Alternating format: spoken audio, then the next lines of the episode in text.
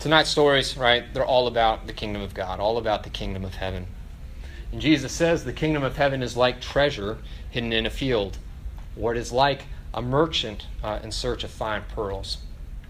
But before we go into what the kingdom of heaven is like, or what the kingdom of God is like, I think it's really helpful for us to understand what exactly the kingdom of God is. Okay, what is the kingdom of God?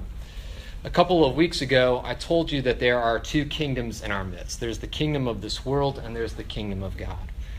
The kingdom of this world, I, I, I pointed out to you, right, is obvious to you. I didn't really need to point it out to you. Uh, you woke up in it today. It is our beautiful but broken world. The kingdom of God, on the other hand, uh, is that same world, right? The world that we live in, healed, uh, restored, fixed. Uh, it's a world with no more racism or ageism or sexism uh, and so on. And no more wars, no more wailing, right? No more fill in the blank. But the kingdom of God is not just the absence of sin and sorrow, it is the presence of something else in its place. And it is the presence of goodness and of beauty and of love uh, and of truth, supplanting all of those evil things. It is the webbing together of God, humans, and all of creation, and justice, and fulfillment, and delight.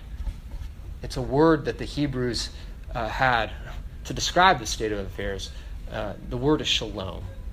Right? That is what the kingdom of God is. Everything wrong made right. It's shalom. Well, this is what the kingdom of God is, and it is what uh, Jesus, the Son of God, came to earth to bring. And this brings me to point number one of this sermon, and the first observation that we might be able to glean uh, from these stories. And that point, point number one, is that the kingdom of God is subversive. It is here, but it is hidden. Okay, point number one. The kingdom of heaven or the kingdom of God is subversive. Is subversive. It's here, but it's hidden. Uh, again, to recycle maybe an illustration I used a, a couple of weeks ago. Uh, I told you the story about a soldier who parachuted uh, into enemy occupied territory. And once he was behind enemy lines, that paratrooper, he established uh, small bands of resistance in every town that he went to. He jumped from one town to the next, and then uh, he slipped away. But before he did, he promised that he was going to come back. And when he came back, he wasn't going to come alone, but he was going to come with a whole army with him, a D Day sort of invasion. Well, I likened all right, that, that paratrooper to Jesus. When Jesus came to earth, when he descended to earth, right, he too landed uh, in enemy occupied territory. And when he showed up, he didn't show up with a full army, right, like the whole host of, of God's angels. No, he came quietly. He came alone, right, solo. He came as a babe in a manger. And he lived most of his life in obscurity, right? The poor son of a carpenter. He wielded a hammer, but never a sword. He was pretty good with words. He told lots of stories, and he used them effectively. He preached a message of repentance and faith, right?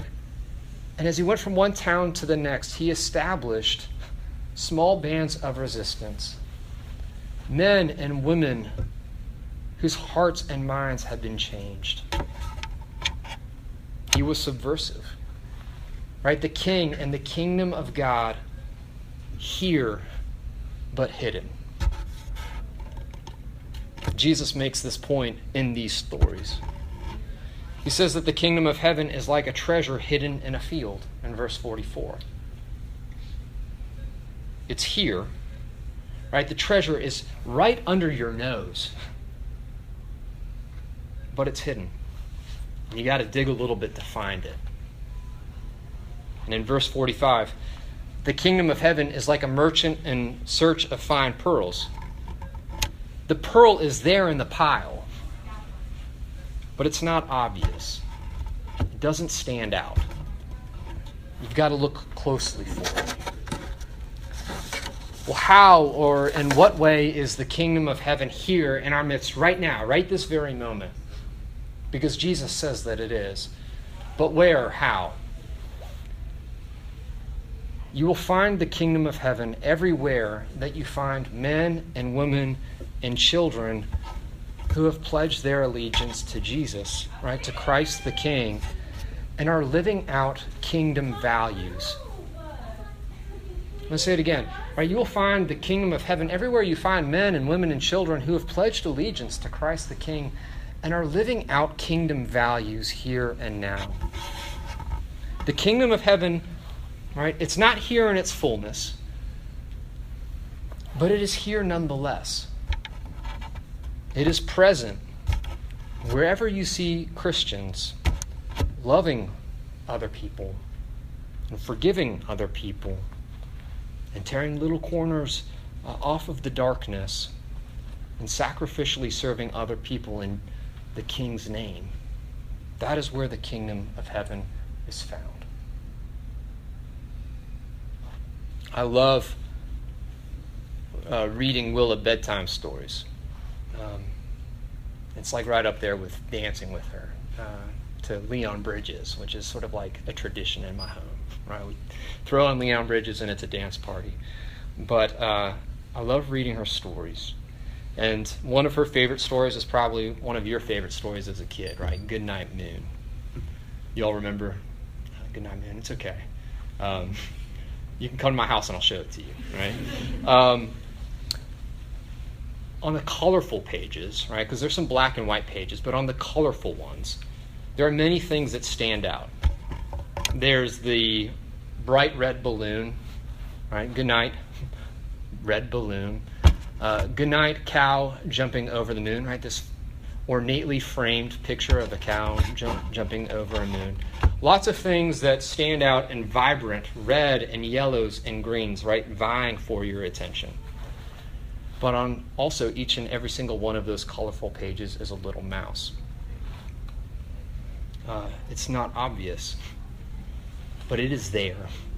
And is there on each and every single page. And as I read this story to Willa, I ask her, Where's the mouse? And she has gotten so good at finding it. Like even before the pages turn, she knows where to look. And her little finger goes here, and then it goes like right there, and then it goes uh, right there. My daughter has gotten very good at pointing out things to me that are not so obvious. I wonder if you are the same way. Do you see the kingdom of God that is not so obvious, that is here but hidden in your midst? Do you know where to find it? Do you know where to look? And when you find it, do you point it out? Say, here it is. And do you encourage people with that. Do not lose hope. Do not lose heart. The kingdom of God is here. It's just hidden a little bit. The kingdom of God is here. Uh, it's in our midst, but it's hidden. It's easy to miss. And one of the reasons why it's easy to miss is because we often look in the wrong places to find it. Uh, this recent election is case in point. Right? One of the reasons why people are so distraught, and on the other end of the spectrum, one of the reasons why people are so elated is because both, right, have been looking to their elected officials to bring the kingdom of God. It's why people are distraught, and it's why also people are jubilant, is because they think the kingdom of heaven comes through the politician, right, or through the political system. And they are expecting them or it to usher it in. It's misplaced hope. Um, I'm not kidding. The, the other day, I was uh, reading an article, and the article had a picture of, of a man wearing a white t shirt, and on the back of that shirt, it said Trump, the only hope for humanity. I mean, that's idolatry. It's simply not true. Right? One of the reasons why we miss the kingdom of God is because we look to our politicians and our political system uh, to bring it. We look there and to them for salvation. But Jesus says the kingdom of God is not going to be found there, it is subversive. Right? It's subversive. One of the other reasons why we miss the kingdom of God is because we look to things like fame and fortune and think that's where we're going to find it. Right? The good life. Life as it was meant to be lived, right? The kingdom of God. It's there where there's lots of money and comfort and pleasure, really encapsulated uh, by celebrity culture. We are very much a, a, a culture cele- uh, obsessed with celebrity. Y'all have any uh, clues who the three most famous or three most followed people on Twitter are? Kardashians. That's a good guess. That's what I thought. She is not. Katy Perry's number one. All right, she's number one with 94 million followers. Who do you think is number? Obama's number four, right? But he doesn't make the top three. Taylor Swift is number three, right? She has 81 million. Who, Who's two? Selena. come on, you all aren't believers. It's Oh Justin Bieber, God. right? Justin Bieber is uh, number two, right? It's the two most He's like. Katy Perry, Justin Bieber, and Taylor Swift. Listen to this. When Katy Perry tweets, there are over 94 million people who are hanging on every word. And when she posts on Facebook, over 71 million people are ready to comment on it. My friends, we are right a celebrity uh, obsessed culture, and we look to them and we look to everything that they represent, thinking that's what I need, or that's where the good life is to be found. It's in politics, or it's in celebrity, or c- case in point, right? It's the celebrity politician, right? The president who was on Celebrity Apprentice. We turn to these and we're expecting to find in these places the kingdom of God, and we miss it. And we miss it because the kingdom of God is subversive. It is not in the spotlight, it is covered in dirt. It's not a diamond, it's a pearl. Of course, pearls are beautiful, but their beauty is subtle. It's not glaring. What does this mean? It means that if you want to see the king and what his kingdom is like, don't look high, look low. Those who belong to the king and who will inherit the kingdom are often engaged in work uh, that is anonymous and quiet. They are anonymous people living quiet lives. They do not have millions of followers on Facebook or Twitter. And in the world's eyes, they are not making waves. But in God's perspective, like from the way He sees it, they are making a difference as they live out humble lives of love and service, here and hidden, right? Subversively. That's not all that Jesus teaches about the kingdom of God. Uh, in these verses, he also teaches us that the kingdom of God is incredibly valuable. It's incredibly valuable. It's compared to a treasure in verse 44, and it is likened uh, to a pearl of great value uh, in verse 45. Just how valuable is the kingdom of God?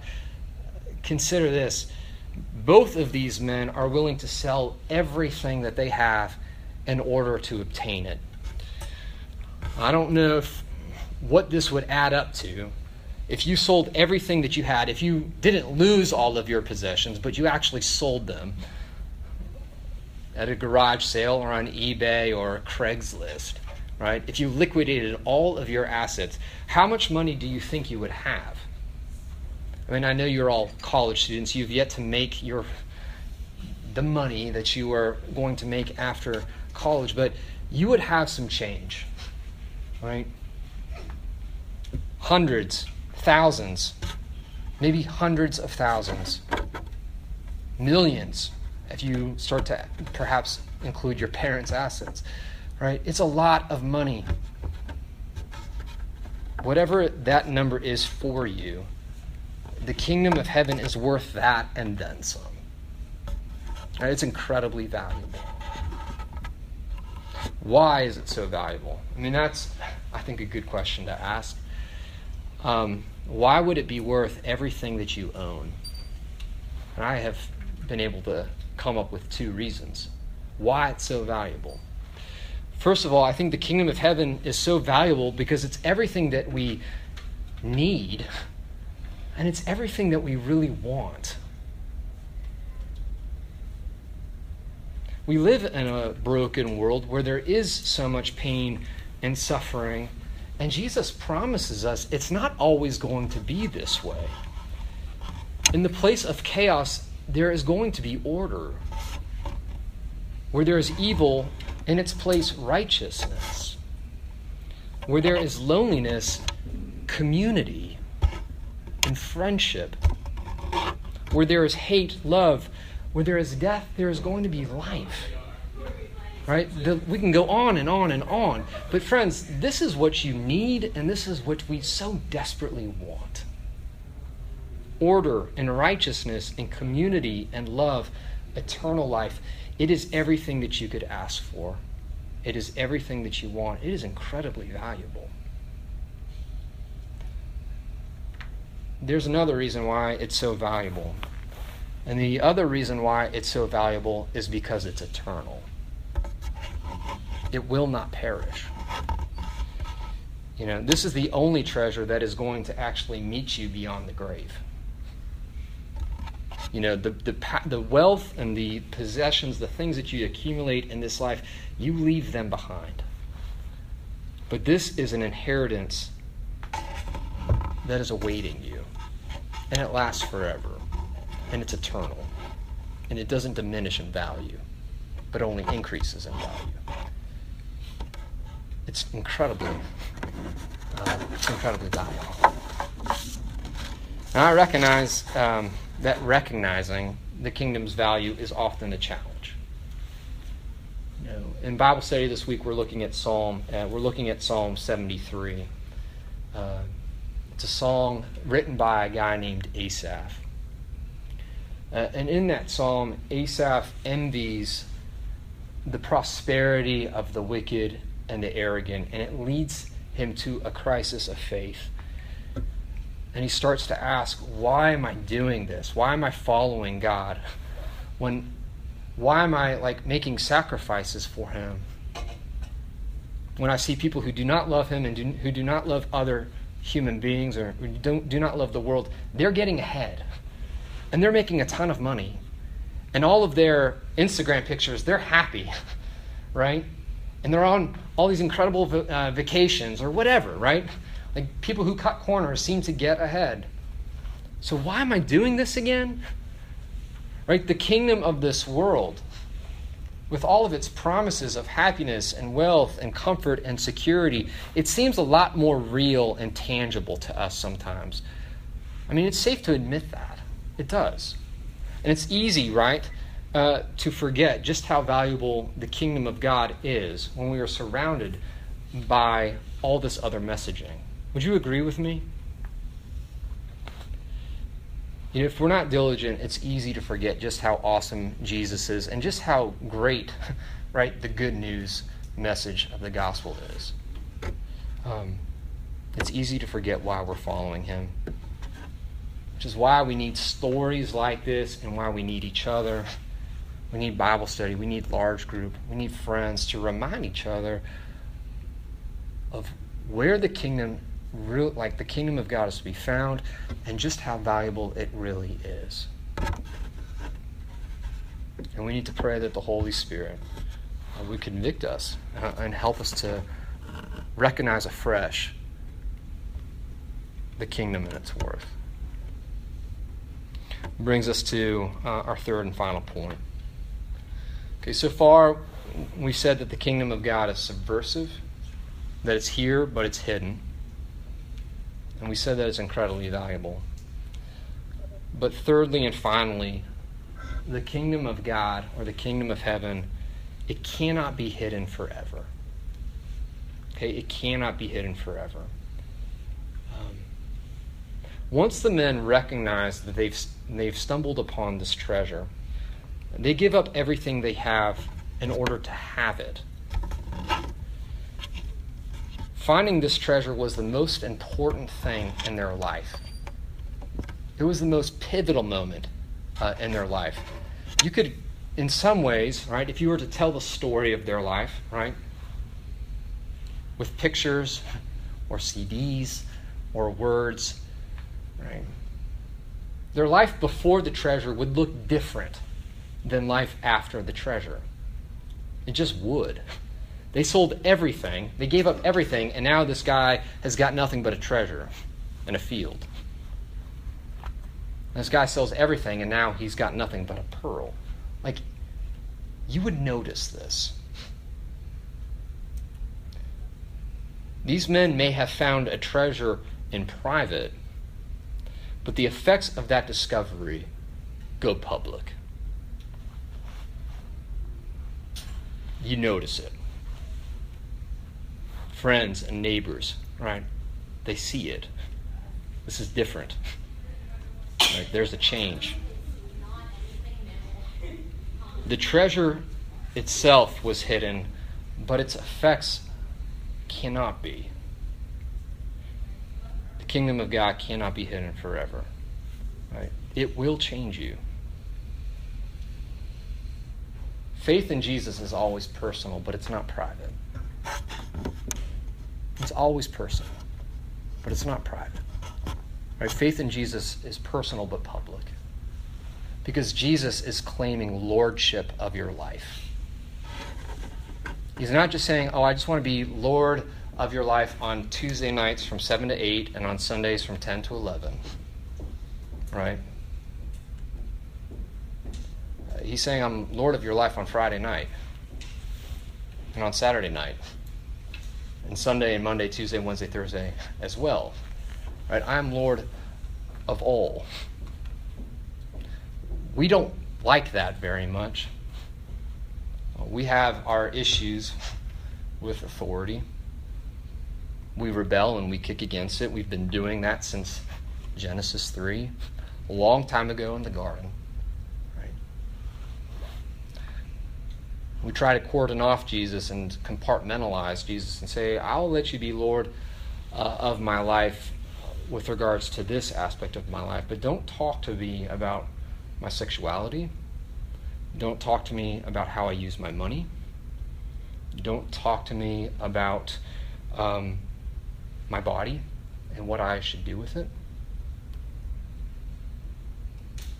We don't like that very much, right? But this is what Jesus is saying is that if I'm king, I'm king of all. Uh, faith in Jesus, personal but not private. Right? It has a public dimension to it. Right? Discovering the king, discovering the kingdom, it changes you. I want to know if you've discovered this king or kingdom. I wonder if you want to. Uh, if you do want to meet him, if you do want to find it, I would simply encourage you to keep doing what you're doing tonight. Come back, right? Ask questions. Don't just ask me questions, ask your peers. Do you believe what John is saying? And if so, why? Do you think it's worth it? Do you think it's valuable? Ask questions of your friends. And just keep trying, like, keep coming and seeing. Test Jesus. See if he's legit, if he's worth following after all. Okay, this is why RUF is here. All right? We want you to have an opportunity to encounter Jesus uh, in college and to ask good questions and hopefully to find some good answers. If you would say, Yes, I have uh, discovered this king and this kingdom, I want to ask, what does life after treasure look like for you? Remember, right? Like life before treasure and life after treasure. What does life after treasure look like for you? What's different? Where are you being challenged? Where do you feel God is inviting you to grow? We've asked in other uh, large groups, what's your ambition?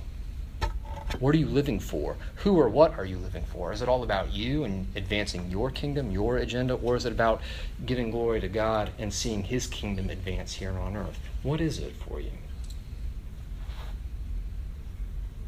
The kingdom of God is subversive, it's valuable, and it changes you. Let's pray.